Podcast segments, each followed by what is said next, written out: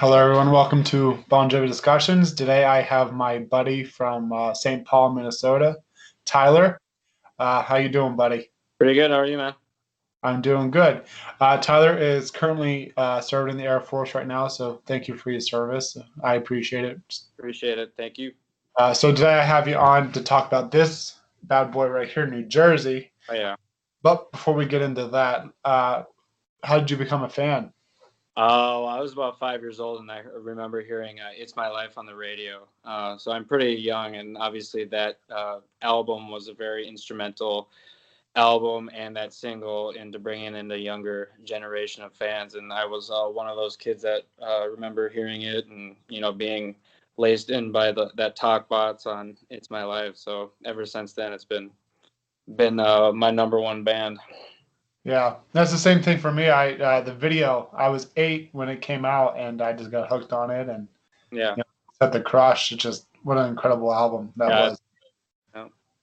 But anyway, so we are going to talk about New Jersey, which Mhm. is the band's fourth studio album, the last '80s album of theirs, uh, which was released on September 19th, 1988. It was produced by uh, Bruce Fairbairn they started to record this album, I think three to four weeks after the Slippery When Wet tour ended. So as you and I both know, you know, John's vocals towards the end of that tour, uh, no fault of his own, just the constant touring, uh, you know, his vocals were pretty um, beaten up uh, towards the end of the Slippery tour. So I'm surprised that they kind of went back into the studio to record this so quick um, you know, you know, John has said many times that this album was an album that they wanted to prove that they weren't just a fluke because you know the debut in 7800 weren't huge. Uh, the Slippery was, and they wanted to prove that they weren't, you know, a one-hit wonder or a fluke or anything like that. Um, what amazes me of, uh, about this album is that this was actually going to be a double album back then, and the the record company said no to it because they would have to charge a higher price on the album because it was a two CD thing. And uh, so they said no to it. But I, I thought it would have been really cool to have a two two al or two disc two vinyl album. Um, so that was pretty cool. And it was actually supposed to be called Sons of Beaches as well. Did you know that? I did not know that. No. Oh, now you do. Yeah. Yeah, I'm kind of glad they didn't go with that though, because I think it would have been kind of kind of weird, you know. So I, I think New Jersey is the is the cool title, you know, because it shows who where they're from and Yeah. and stuff like that. Uh, so what's uh, what's your connection with this album? What do you what do you like about it? Uh, well, I mean, really top to bottom, like every single track, there's not really a weak one on there. Um, I was I was looking at the back of uh, the vinyl and the cover of it today, and I mean, the very first track is "Lay Your Hands on Me," and it's such a like arms in the air, you know, pop and rock uh, uh, rock anthem where you know you just get the vibe of an arena and just everybody you know singing along to it, which is what they've been doing for the last thirty something years with that song when they play it live. All the way down to uh, Love for Sale, they have a couple songs in there that are very uh, dynamic and different. And I know uh, uh, uh, Ride Cowboy Ride was uh, recorded in mono. So just like those cool things that do throughout the record, on top of it being a very pop metal sounding record. And then, you know, slowing it down a little bit. So those acou- acoustic blues, grass kind of feel to it too. So it's pretty cool. Yeah, and one of the things I like about too, you know, how simple yet huge the artwork is. You know, it, I mean, it's just bland. You know, the front and the back is just bland.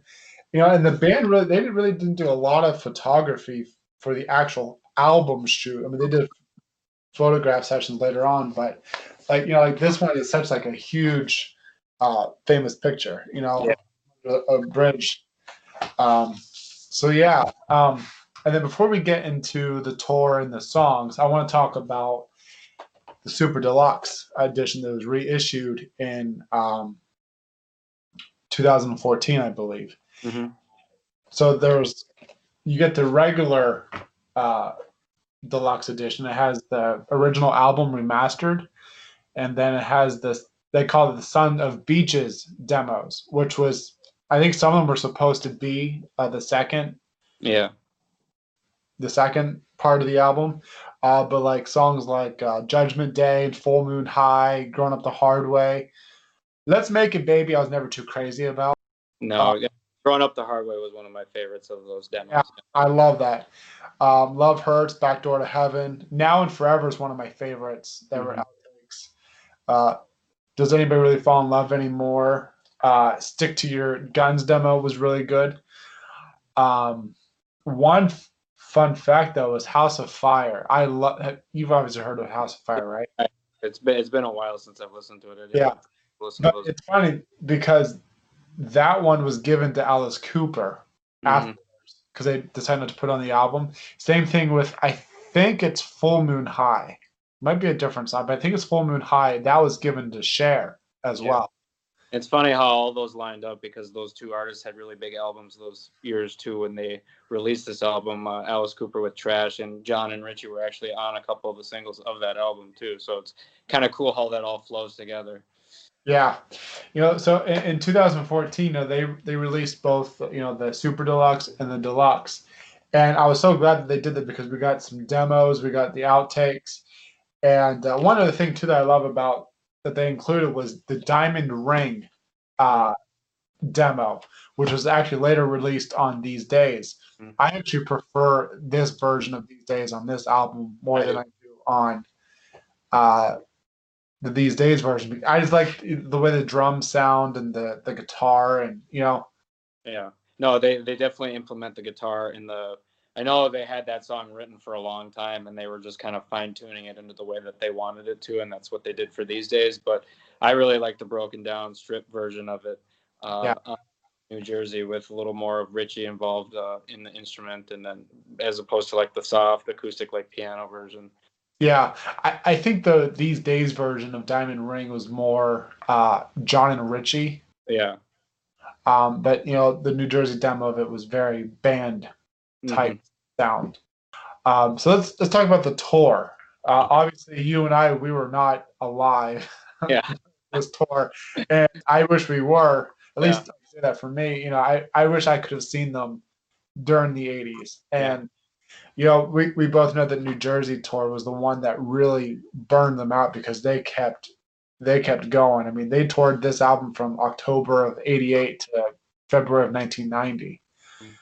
Um, so, and th- there were plans that they were going to also release a live album, which wasn't a thing bands were doing back then, and that's that's one of the things they wanted to do to stand out was do a live album. Um, but sadly, the record company shot that down too. I guess that's what I've heard. Yeah, that would have been cool to hear because we don't have many of those uh, live tracks from that decade of Yeah. you know they were huge.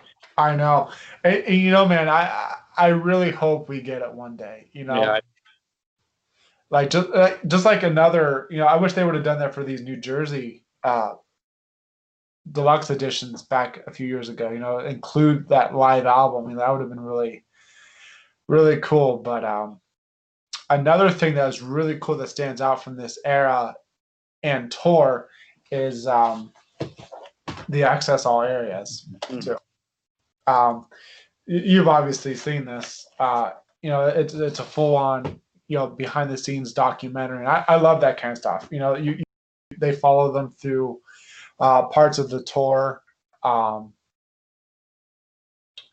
and it's it's really cool you know you, you kind of get an insight uh of why they're the biggest rock and roll band. Um one thing that i really like about this access all areas too is there's a part in the um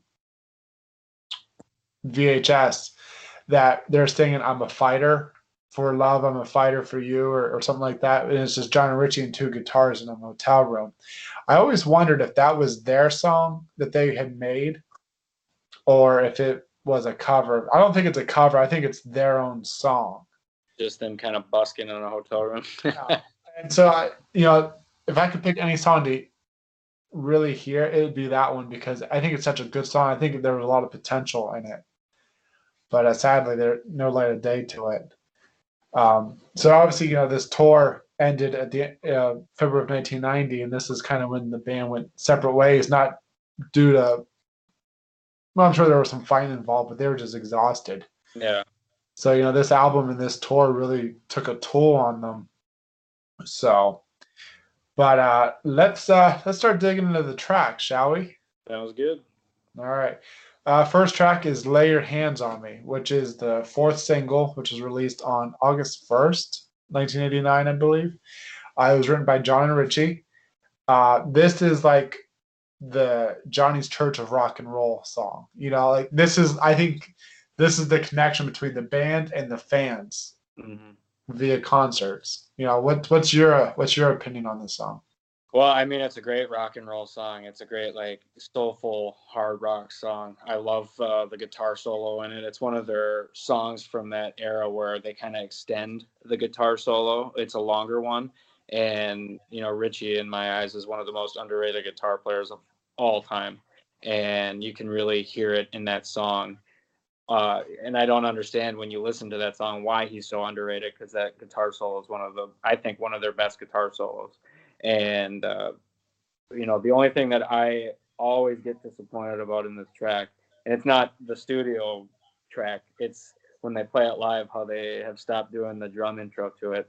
And it would be you know just to bring it back you know just once or every once in a while to you know include the the Tico introduction to it i think that would be amazing. I've seen i've seen the band four times live and the last three times they've played the song live and it's great every time. But uh you know never has it you know they haven't done it in i don't know how long but that intro. And then i like when they would do that and then have david bryan come in on the keys and and Tico would play off of each other and then they would go into the song kind of a thing. You know i, I wish i could see that but i know that's probably never going to happen so. Yeah, you never know. I mean, it, it was so good because you, you, you kind of saw, you know, a lot of people would focus on the John and Richie chemistry, them blending together. But like you said, that intro with uh, David and Tico, you saw their chemistry. Mhm.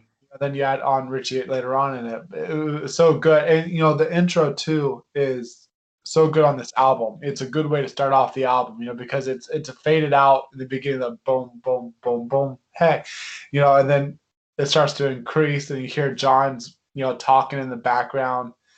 And then it's just it's such a good song to start off the album. And like you said, Richie's solo in it too is amazing. yeah Um it's, it's a phenomenal track and you know i'm surprised that that song didn't reach number one I know. What did you think of the music video? Uh, it's it's a cool one. Uh, I, with John up in the rafters, you know, starting off, and then you know, getting the fans involved in it is pretty cool. Um, like that's that's one of the reasons why I wish I would have been alive for that time to just experience a concert like that. Yeah, and you know, like you said, the rafters. You know that that would have been a cool stage setup. You know, to Yeah. be out in the middle of the arena and then you know seeing John, you know, up on the rafters and being that close and you know, really cool. You know, frequently on that tour too with that song, he would start underneath the stage, and then during the intro, and then when the you know the big pop from the song comes out, when they do the guitar introduction solo kind of a thing, but he would jump up from under the stage like with a bunch of fireworks, which we obviously know it wouldn't happen and hasn't happened in the last 25 years or whatever. But you know, just to be able to those kinds of things would have been very cool to be a part of. Yeah. Uh, so you know, like I said, you know, th- this song is really a true rock and roll type Yeah. you know, between you know, it's a song between John and the fans. You know, about letting loose and freeing your mind and just loving rock and roll. Um, what do you have a favorite lyric on this song? Uh, don't you know I only aim to please? That, I love that coming out of the guitar solo. Yeah, Yeah. I love that one. Mine's uh, if you show me how to get up off the ground, I can show you how to fly and never ever come back down. Yeah, that's a good one too. You, Yeah. you can take that in many Yeah. different ways and different interpretations. hmm mine is I, I take it as you know loving the music so much and that's what gets you off the ground and keeps you going and stuff that's how i interpret it Yeah. for me Oh, I've always done too. yeah uh, let's jump to the next track which this is actually my favorite hit song uh, bad medicine i absolutely love seeing this one live. Yep. It was actually the first thing, and I think it was the perfect first single too for this album. It was the first single which was released on September 3rd of 1988. It was written by John Richie and Desmond Child. Um, one of my favorite things about this song is David's keys. You know, at the beginning, I just I just love that. Then the way that Tico and Richie come in after the, you know, um, so what's your what's your take on this song? Uh, well, I mean, it was one of their number ones, and it's for a good reason. I mean, uh, everything from the guitar, like that lick during the during the verses that he has with the slide and the pinky and the. I, I've tried learning it, and it's so hard to play, and it's yet so simple. Uh, but that's what makes it so great. And then it's a great guitar solo too. Like I love, I'm a huge guitar guy, so like I always look at everything from the perspective of how the song's written and arranged with the guitar. And I mean, the first two songs right off the bat, it's and and what cool thing about this song too is you know how Richie didn't have the lick for it until like last minute when they recorded it. Like he just popped up with like I got it, and then they played it, and then that was on the record. Like it's just amazing.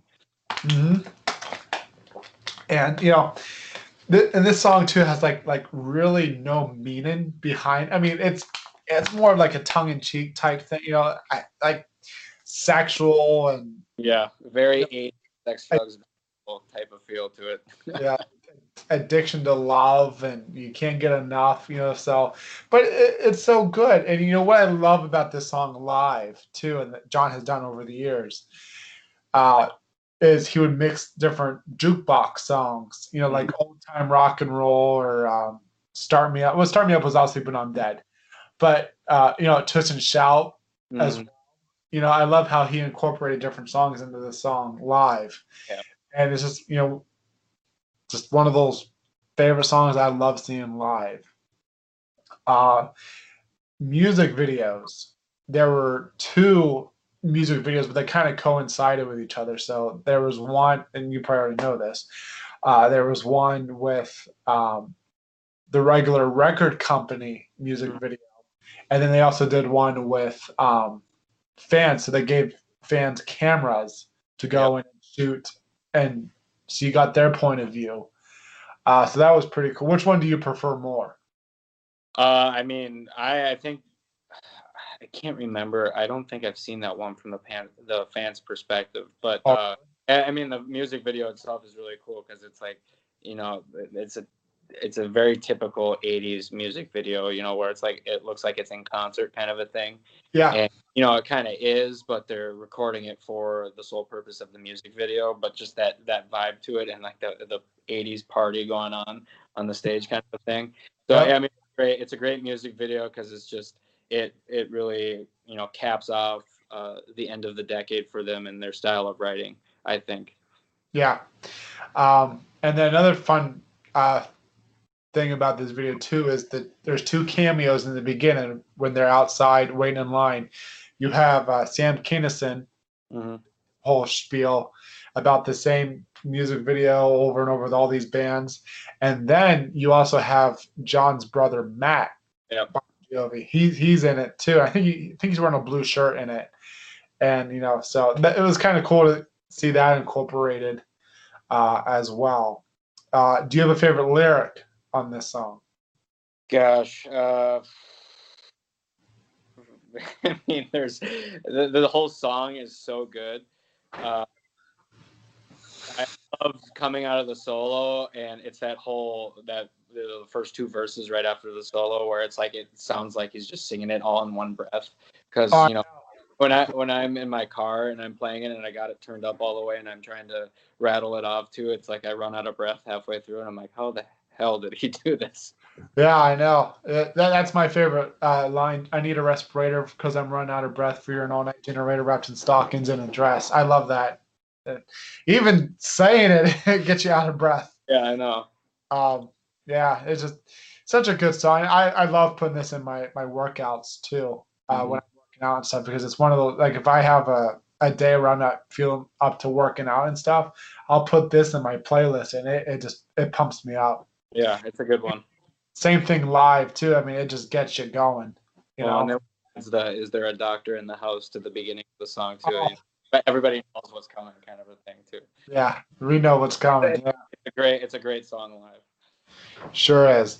Uh, let's go to the third track. Uh, Born to Be My Baby, which was the second single released on November 24th, 1988. Yeah, I think it's eight. Yeah. Uh, it was written by John and Richie. Um, you know, and I think the whole song, I think it was another, I think it was kind of like a sequel indirectly uh, to Living on a Prayer with the whole Tom and G- Tommy and Gina thing. Uh, you know, the whole song's about struggling to survive, but sticking together and getting through it together. You know, pretty much living on our prayer. Yep. In, in a way. Uh, so what's what's your take on on the song? Uh, this song, just like the sound of it, it kind of you can kind of feel the change. You know how they go from, you know, maybe that slippery era sound of more heavier and hard rock anthemy sound to more of that pop style and.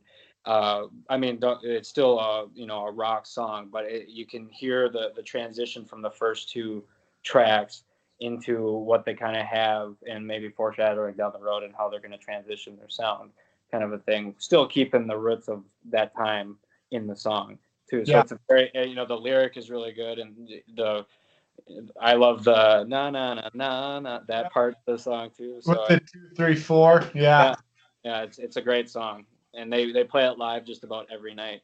Yep, i mean they could play this whole album live just about every night. Yeah. Eh, You know what else I love about this song, and I wish they would have released the audio version of this. But if you watch the music video, and and, and I keep talking about what bands weren't doing at this time, Bon Jovi were, were finding ways to do things a little differently. So in this music video, the audio is different in the first minute. You Yeah. know, they'll cut off like the drums and the vocals. You just hear the guitar, or you, when they're when they're doing the whole na na na na na, the whole Yeah. band is there singing that na na na part. And so I thought it was kind of cool that they were showing themselves in the studio as well, and like how it works to make a song and Yeah. because a lot of bands, you know, were they were touring and all their music videos were the same on the stage making the music video, you know, like a concert. You know, so I was glad that they made a video of not just at, a, at on a stage, you know, like what it takes to be in the studio. yeah So, um, my favorite lyric is uh, if we stand side by side, there's a chance we'll get by. I know that you'll live in my heart till the day that I die. yeah Which- What's your favorite lyric? I uh, Lyric book in front of you. Yeah, no, I got it right here because I, I mean, no, I could literally read off this whole album word for word and sing it along. But uh, light a candle, blow the world away, table for two on a TV tray. That that whole one right, my favorite in the whole song. Like that really, for me, it's always connected to me more so than any part of that song. Right. And, you know, and like I was saying earlier too, my take on the meaning of the song is, you know, being together through the good and the bad. And I think your favorite lyric that you just said too really proves that meaning, you know, not having much, but having each other, and that's enough, you know? Yep. So, yeah.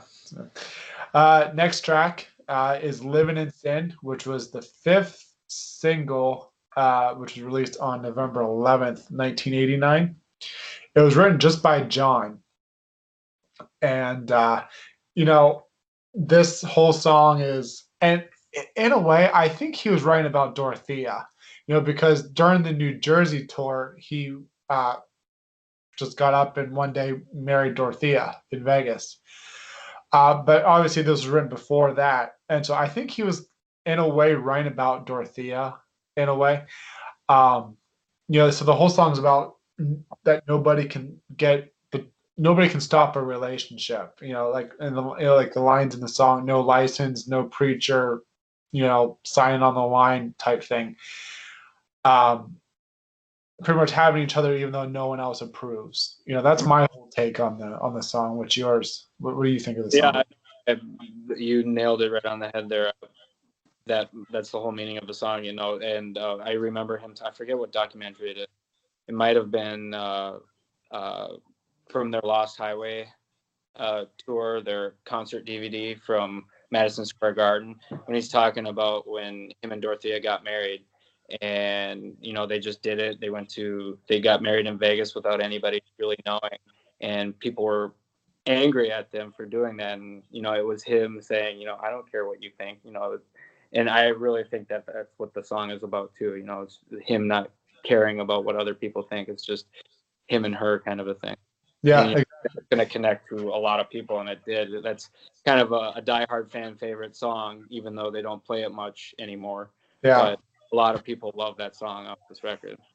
And uh, you know, it, if we're looking at the flow of the album too, is you you know the first two tracks, "Lay Your Hands on Me" and "Bad Medicine," are the fun rock songs, and then you get "Born to Be My Baby" and uh, "Living in Sin," and tracks three and four, you know, are all about being together and sticking together and stuff like that. So I I think I, I think the flow of this album is really good as far as these first four songs. Um, you you were talking about it live uh, I love the way that it's played live, especially that intro when it's just Tico, Mm-hmm. like boom, boom, boom, boom, boom, boom, Yeah. boom, you know, and then all of a sudden David starts hitting the keys, and then John comes in with vocals. Uh, one thing I really loved they did, especially during the Lost Highway tour, was when they did Chapel of Love at the end. Yep. I love that. Uh, Mhm. so that was a good and you know addition to it. Um, music video. This is when I was a kid. You've obviously seen the music video, so it's about uh, this girl sneaking away from her Catholic upbringing, Mm-hmm. sneaking away with this guy.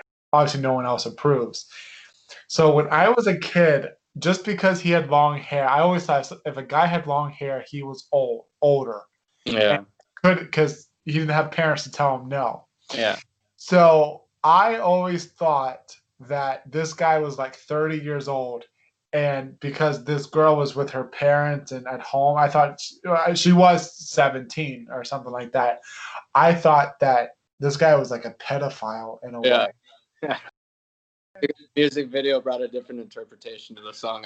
Yeah. And, and so as I got older, I realized that this guy and this girl were the same age. Yeah. And I don't know why I thought that when I was a kid.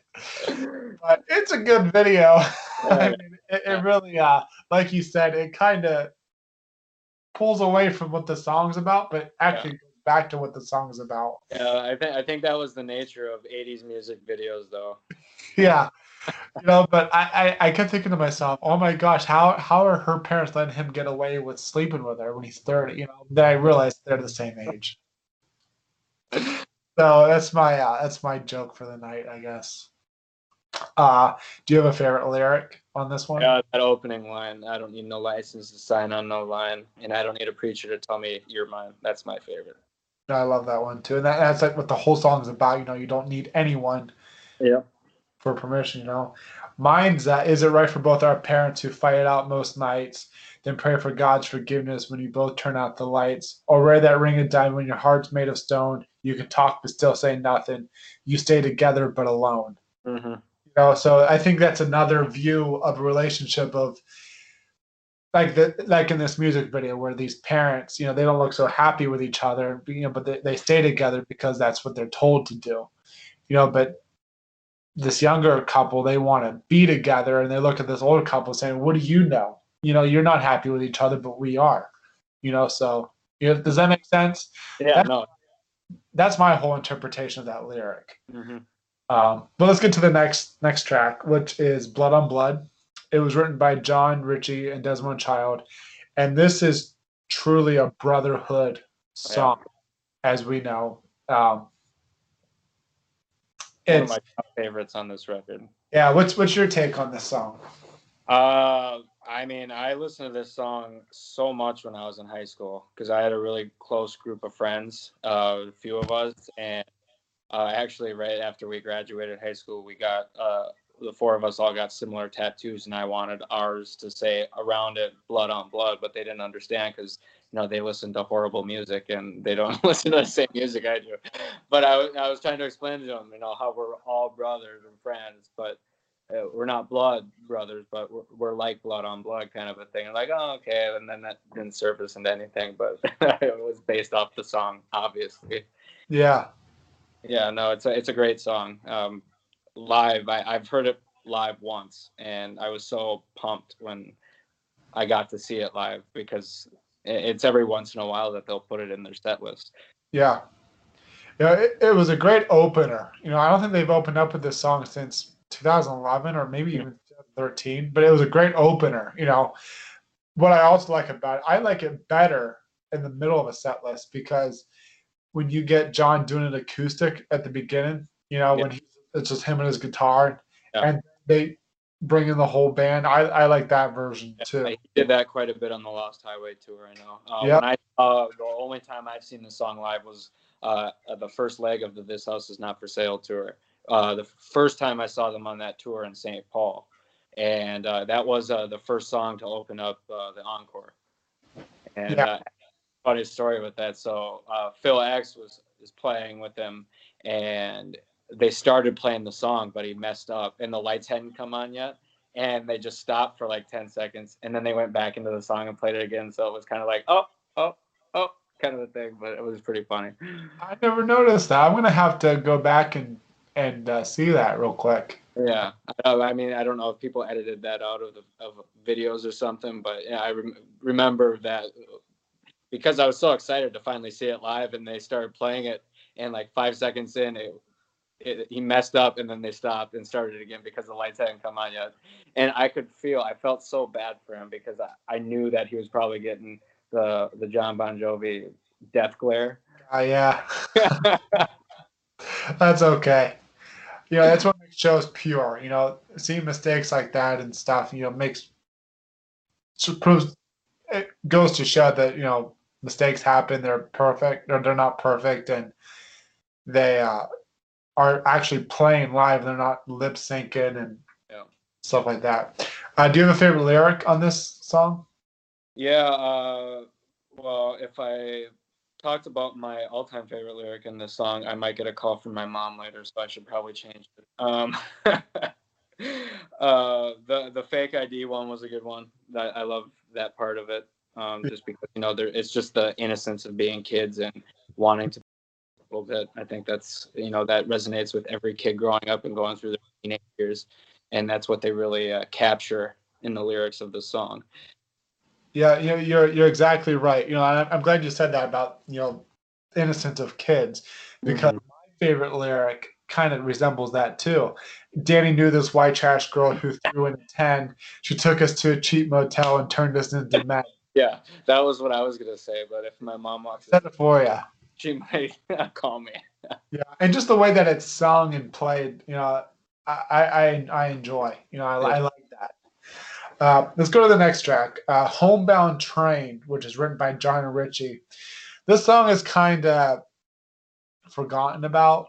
Mm-hmm. What I really like about this song is John plays the harmonica on it. Yep. The solo that goes back and forth between the keys.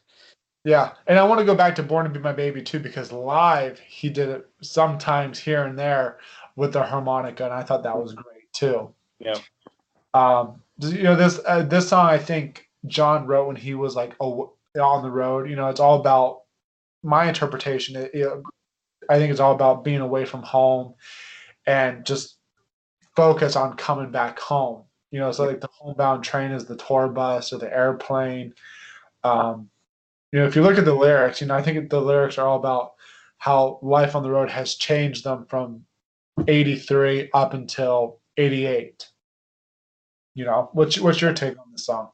Uh, yeah, I mean, I think it just shows. Um, I think they wrote the song during the pre. Well, they were so close to the tour with uh, "Slippery When Wet," so I, I think you can kind of see when they wrote this song along in that tour because it was towards the end of it.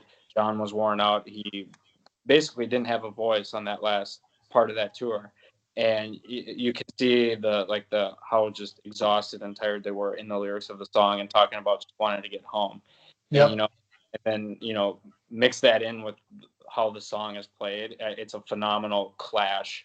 Uh, my favorite part. I don't even have like a favorite lyric in the song because I focus so much on Richie's guitar playing in this because it's so bluesy yet so hard rock and like almost metally. You you you get the vibe that there's a Eddie Van Halen influence in it because you hear a lot of the pinch harmonic and uh, the vibrato in the solo, and it's it's really cool to just how that stuff. It's kind of similar to Raise Your Hands on uh, Slippery.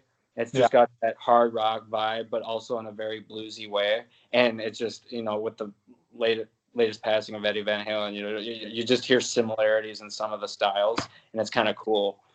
I never thought about that. Yeah, you're right. Now yeah. that you, you say that, yeah, I can see that. You'll have to listen to it again, or whoever listens to this will have to listen to that with that going in because it's really cool. Because yeah. I, I, everybody from that era, you know, Eddie Van Halen was such a monumental role model and you know guitar playing, and you kind of, I, I think it's kind of like a tip of the cap with his own like bluesy version of it, yet it still rocks the house down. And I love this song. It's a deep cut from this album, but it's it's one that shouldn't be a deep cut. I just think because it's on this album, it's it's a deep cut. yeah. What's your favorite lyric on this one? Uh,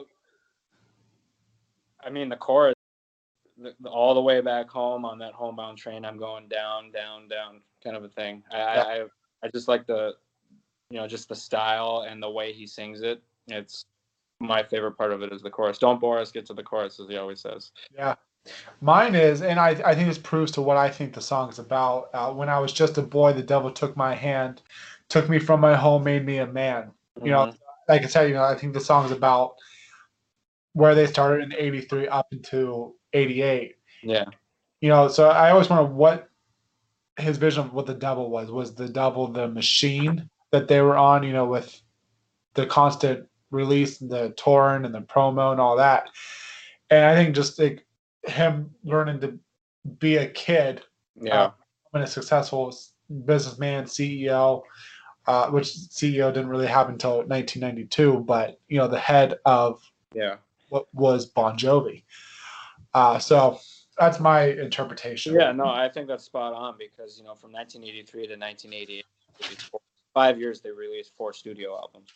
Yeah, that doesn't happen too much anymore and you can kind of it's just the fatigue of it and i think that machine that he's referring to is that and he refers to it in the devil's in the temple and this house is not for yep. sale the record companies and just you know how it's a part of a machine and you feel like you don't own yourself and your music that you're making kind of a thing yeah exactly uh, let's go to the next track uh, right.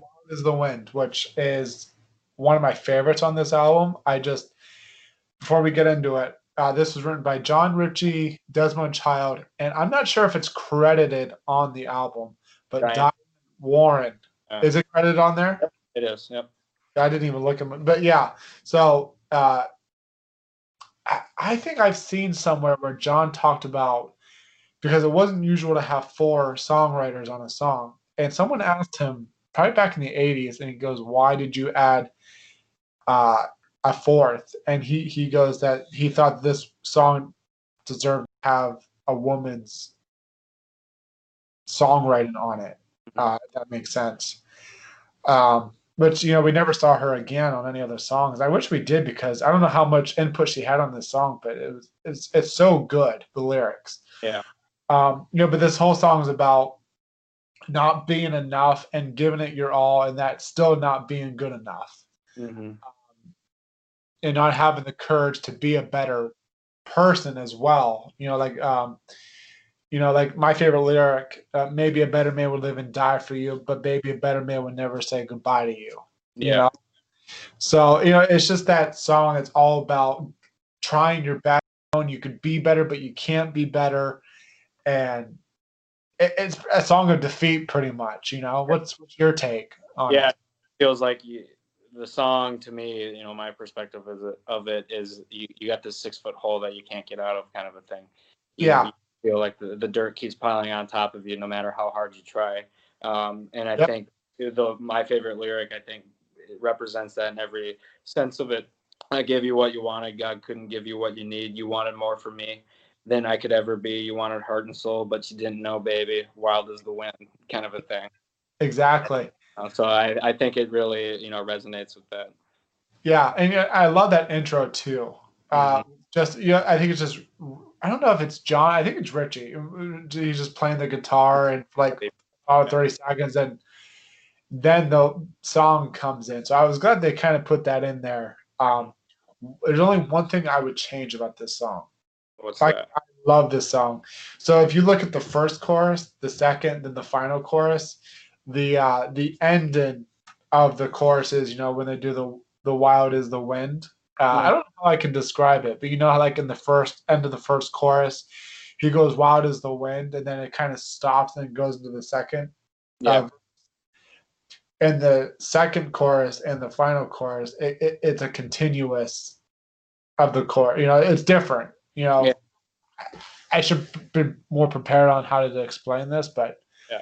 you'll- No, you'll- I- Go- that's why I like it though. Like, so the reason what you would change for me, that's why I like is because the chorus isn't. It's not like a A, A chorus, B chorus, C chorus kind of a feel. The chorus is still the same, but the the lyrics in and of itself are just changed a little bit, and that's what I kind of like about it.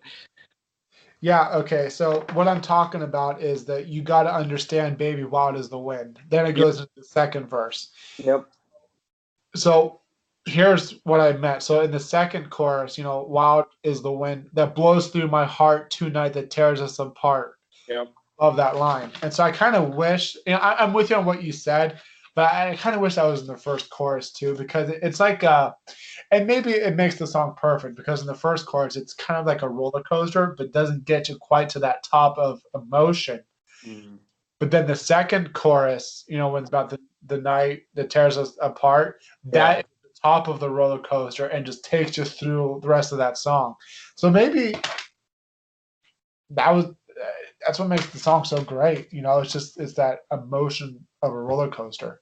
Yeah, no, I uh, completely agree. I think it's more of a emotional roller coaster ride than uh, "I'll Be There for You" is too. So I, it, like it, it- like you said, it takes you. It, it's like a crescendo of you know reaching to the top of, eh, you know, that climactic part of your emotions, and it just brings you, and then you just kind of go up and down with you know, wild is the wind. That's what it is. Exactly.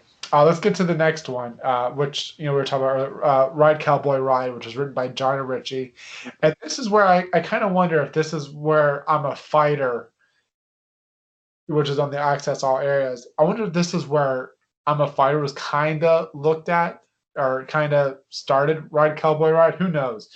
But it, it's just a true John and Richie song, a duet. Uh, and I, I love where it is on the track list of this album because it is a great intro to stick to your guns, Mm-hmm. which we'll get to.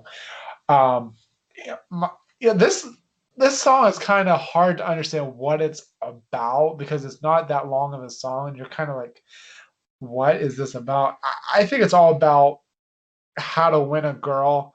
You know, that's how you know how to win your girl. I, I mean, what's your take on it? You know, I never.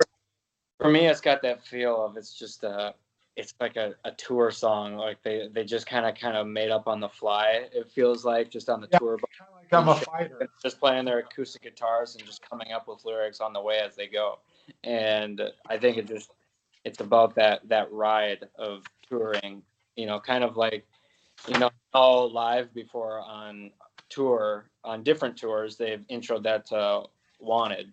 And I think it's a great and it's great for the track because Stick to Your Guns to me is like this album's version of Wanted. Even though it's not as big. But Yeah. the, the the songwriting, you know, kind of a thing for me. It, it's a good like cowboy intro. You know, John's always been a fan of those, you know, cowboy western, you know, Yeah. vibes, and it's just another one of those things on the next album. And uh, wish they played it live more because it would be a good intro into those types of songs. You know, whether it was Wanted Dead or Alive, Stick to Your Guns, or even if they did that to like Blaze of Glory. when Yeah. it live, it would be it'd be a cool thing to see. Yeah. Um, my favorite lyric of this is "I want to know the danger of a kiss at midnight," Yeah. uh, which I still don't. That's why I think the song's about winning a girl because I'm lost on the. I, I love the song. I don't Yeah. know what it's. I think it's just like like you said on the fly type song. What's your? Do you have a favorite lyric on this one? Uh, yeah, I for me it's it's that whole opening. It's ride cowboy ride through the back door to heaven, go the other side. I want to know the danger of a kiss at midnight. You know, just kind of those things of you, you know, I kind of wanted to be like a, a rebel kind of a thing if you want to think of it like that. But you know, That's a good I- take. Yeah. Yeah, so I mean, it, it's a cool song. It's just a cool acoustic, and the way they recorded it too. It sounds like it's played on like an old, uh, you know, record set from like 1940 or something like that. Just the way it sounds. So Yeah. it, it's cool style that they did on the album. Much different from the rest of the album. Yeah, yep. Uh, let's go to the next one. Stick to your guns, which is this is actually in my top five of all favorite Bon Jovi songs. Okay. Would probably be my third favorite song ever. Okay. Um, it was written by John Richie and Holly Knight, which we never saw before or, or after. Yeah. Uh, kind of reminds me like Diane Warren, how the songwriting is so perfect, and you wonder if it was just John Richie that did most of it, and they just kind of added to it or what. But um, the song is all about staying true to yourself and not let other things or, or, or people drag you down, you know? And, you know, and my favorite lyric kind of proves that. So you want to be the big time. Some people are going to drag you down. There's no living in the backseat if you're going to drive through town. When you pray for independence, you better stand your ground. That's my favorite lyric in that song. Yeah. What, what's your take on this song? Yeah, I mean, it's it's kind of one of those things where you know, if you're gonna talk, you better walk, kind of a thing. That's Yeah. kind of the vibe I got from it, and you know, it's you right there better mean it. in the title of it, "Stick to Your Guns," kind of a thing. Yeah. Right.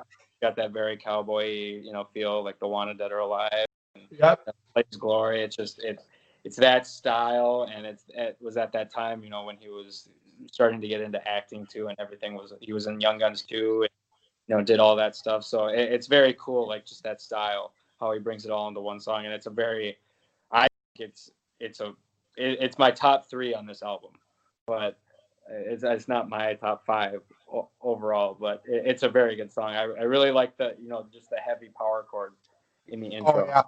Yeah. You know, and I, I think it's also kind of right. You know, when we said about you know they want to prove that they weren't a fluke and they wanted New Jersey to be even better than Slippery. I think this is somewhat what that was about too, because you know, Bon Jovi is, is all about is all about this is who we are and we're not going to change for anyone. You know, Mhm. so I think this is you sticking to your guns. Uh, unfortunately, the song doesn't get played live uh, very often. Yeah.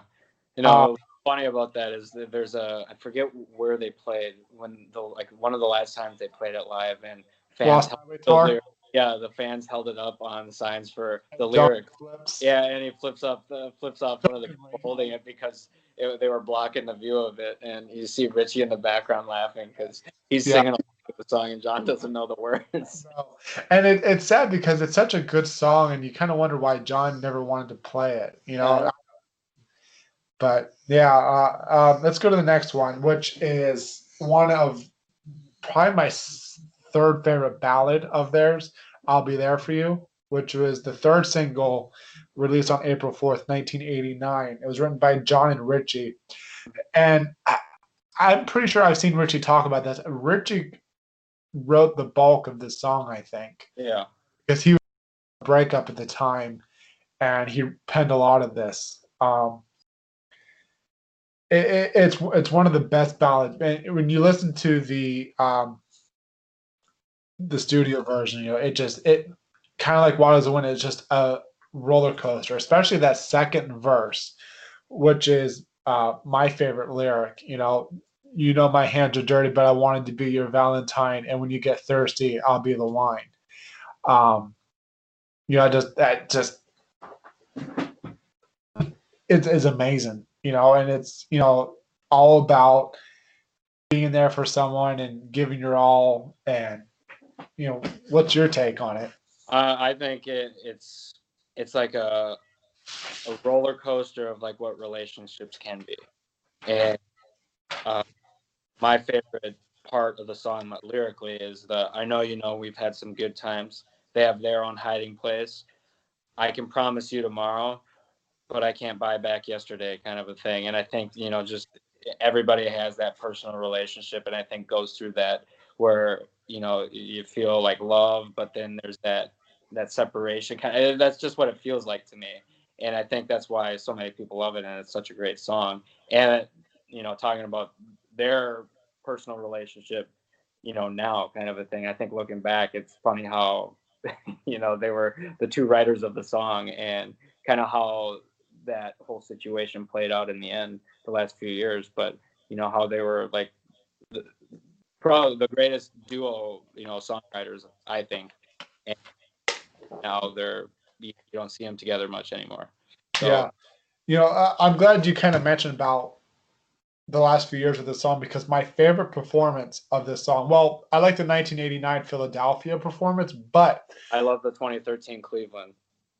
That one's okay. I, I like it, but my favorite is actually the 2011 performance, and it was in New York, and I think I was actually at that show. I can't remember. Um, no, I don't think I was at that show. It was Saratoga, I think, okay. and it was just when Richie was in rehab and mm-hmm. Phil was stepping in, and you have you seen this video? That where he puts the the uh, the Bon Jovi dolls on the guitar while he's playing. That I think was that was Milwaukee. That was in Milwaukee. Columbus. That was in Columbus. I was at that show. Okay. I actually know the girl who made those dolls, but that's another story. Yeah. No, but this one was in Saratoga, and I think it was like a show or two after Richie was in rehab. Okay. And you just see the pain and emotion in John performing that song all by himself because he's on the circles stage, and uh, you know that video. You're going to check it out because it yeah. is just incredible. In Saratoga, in Saratoga 2011.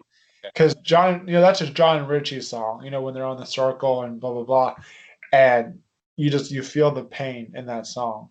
And one other thing I, I love about this performance live through through any kind of performance of this song is the ad lib sometimes at the end you know, you know, like how he does it with all with always. Mm. He'll also include that, uh, you know, through the wind, through the snow, through the driving rain. You know, he's also done that with "I'll Be There for You" yeah. year. So I like that. Yeah, um, live too when they implement the whole crowd doing the the O's of the song oh, and yeah, dragged out. And what when I was saying my favorite uh, live performance is 2013 Cleveland when they finished the song and John's still out in the circle and he's playing an acoustic guitar, and the whole crowd's going, oh, and then he comes back and finishes it again with "I'll Be There for You," and then the band finishes. I, that's my favorite performance. One of uh, Richie's last performances with the band. Yep, I was actually at that Cleveland show too. Uh, actually, I think that was actually the last time I saw I saw Richie. Maybe uh, I never, I never got to see him. oh man, that's a conversation for um, run low on time here. So let's go on the next track, uh, which is 99 in the Shade, which is written by John and Richie. When I was a kid and I was discovering Bon Jovi, I couldn't get into this song. But when I became a teenager, I could relate to the song. You know, I think the song's all about letting loose and being with your friends and just having a good time. Um, and I think it was also another song about Tommy and Gina you know, like there's a lyric in there. Somebody tells me even Tommy's coming down tonight if Gina says it's all right. You know, so you kind of see a continuation of Tommy and Gina. Like I said, it was indirectly a continuation of Tommy and Gina and Born to Be My Baby, but 99, 99 was a kind of a direct uh, continuation of Tommy and Gina, if that makes sense in a way. You know, like their lives after living on prayer, you know? Mm-hmm. That makes sense. Maybe I looked too far into depth with it, but yeah, no, I always got the the party feel to the song. And yep. for me, it's I got the the vibe of Wild in the Streets, but more poppy. Yeah. Yep. And uh, you know, for me, it's it's my least favorite song on the on the album, but that doesn't mean I don't like it. But all yeah. the songs, it's it's the one that places last on it for me. Um, but you know, it does have that you know that radio blasting feel to it, and that's actually my favorite part in the song. Is tell the boy well that part of the chorus. I got my uh, got the radio blast into my old man Chevrolet. Chevrolet, that's my favorite part because I do that all the time in my truck with music, and I just blast when the summertime, roll the windows down, kind of a yeah. thing. that's my favorite lyric too. Yeah, yeah. Um, let's go to the next one, uh, "Love for Sale," which is the final track of the album. It was written by John and Richie. Uh, it it's a fun song. I think it's more of like like um, Ride Cowboy Ride, where it's just it's off the cuff and it's just yeah. let's record to see where it takes us. And you kind of get that you know towards the end, like you know, the, hey, I gotta go and blah blah blah. But it, it, I think they also tried the same thing with the Keep the Faith album with a little bit of soul. So they're kind of, I think they were trying something with New Jersey and Keep the Faith with finishing the album of just Yeah. being in the studio and just hey here let's make up a song on off the cuff in a way. Um, I love the way that they've done this live a few times, especially on uh, this Left Feels Right show when they were in Atlantic City. The way that they did that, uh, also on the Circle tour in 2010, uh, when they were all on the stage, and you had Tico with the squeeze box and stuff like that. Um, I never really understood what this song was about either. Uh, I think it's kind of Yeah, like on it either. Yeah, it's just like looking for love or sex. I think yeah, uh, it's you know, kind of or- telling a story, but with without like a story to the story. It feels like. Yeah. you know, I think it's just about hey, I'm looking for love tonight. Yeah. more, you know. But uh, you know, my my favorite lyric of this is you can't shop for love when you're shopping at Sears. Yeah. You know, so like looking for you know, I don't want to say it is, but I, I feel like it's a way of like you're so desperate. And I'm not saying that they were desperate for prostitutes or anything, but I kind of like feel Yeah. like Add to it. Yeah. find love anywhere else, you can go to prostitution. And I think Sears is a metaphor for prostitution. That's Yeah. just, I'm probably wrong, but that's just how I. It, it, it's a tell of the times though, because you know Sears isn't that big anymore. But you know, so people looking back on this, they're like, "W- like, "What's, what's Spears?" Sears? Yeah. What- What's that? so, you know, but uh, do you have any takes on this song? Uh, you know, no, no real takes on it. I love the song. I just love the acoustic vibe to it. You know, Richie's powerful playing on the acoustic guitar with it, but they're just kind of, you know, you know, vibing off one another and feeding Yeah. off the way they're going. And my actual favorite performance of it is their uh, unplugged live version. That's my favorite. And then they, you know, they kind of go off script and do the L O V E love. You know, that's my favorite performance of it. So. Glad you brought that It- it's a cool song and it's a cool way to end the album and kind of you know introduce the next part of you know the way the band started writing music and performing music so eh, all in all i think that really captures uh, the way the album you know start to finish that Right. song for me and that tour It- you know, over, overall, this this album is just it, it, it's amazing. You know, they did they they proved that they weren't a fluke because this was just a monster album, and I think it was you know, so, I, I like it better than Slippery to be honest. Yeah. with you. too. this is my third favorite album Yeah. Um, you know, and hopefully one day, you know, we get uh to hear a live album from this tour because there's such a good great tour. Obviously, you know, they were worn down and by the middle of it, but you know, there's there's so much potential from this album. So um but anyway, you know, uh stay on. I'm gonna end the recording, but I want to thank you uh for coming on today. Um you know, again, you know, thank you for your service in the Air Force, you know. Um and uh, it was great having you on. You know, I want to have you on again sometime and just kind of talk about you being a fan and just random stuff. And oh good yeah so again, thank you for coming on today. I appreciate thanks it. for having me on appreciate it All right, thanks, buddy.